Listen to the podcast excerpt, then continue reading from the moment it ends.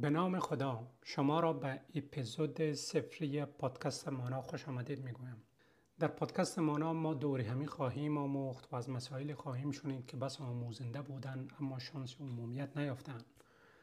در پادکست مانا ما دنبال روایت ها، قصه ها و داستان های از هر تیف هست مخصوصا که چاشنی اجتماعی داشته باشد اطمینان دارم که پادکست مانا شما را به جای جای زمین خواهد برد و داستانهای بومی روایت هایی که از متن اجتماع بیرون آمدن را با شما قسمت می بدیهی است که در پادکست مانا به گفتمان های پرداخته خواهد شد که در آن نکات برای آموزش توسعه و رشد باشد. روایت هایی که ممکن است خیلی در سطح اجتماع وسیع بالا نیامده باشند اما برای ما حرف نوی پس منتظر اولین اپیزود از پادکست مانا باشید.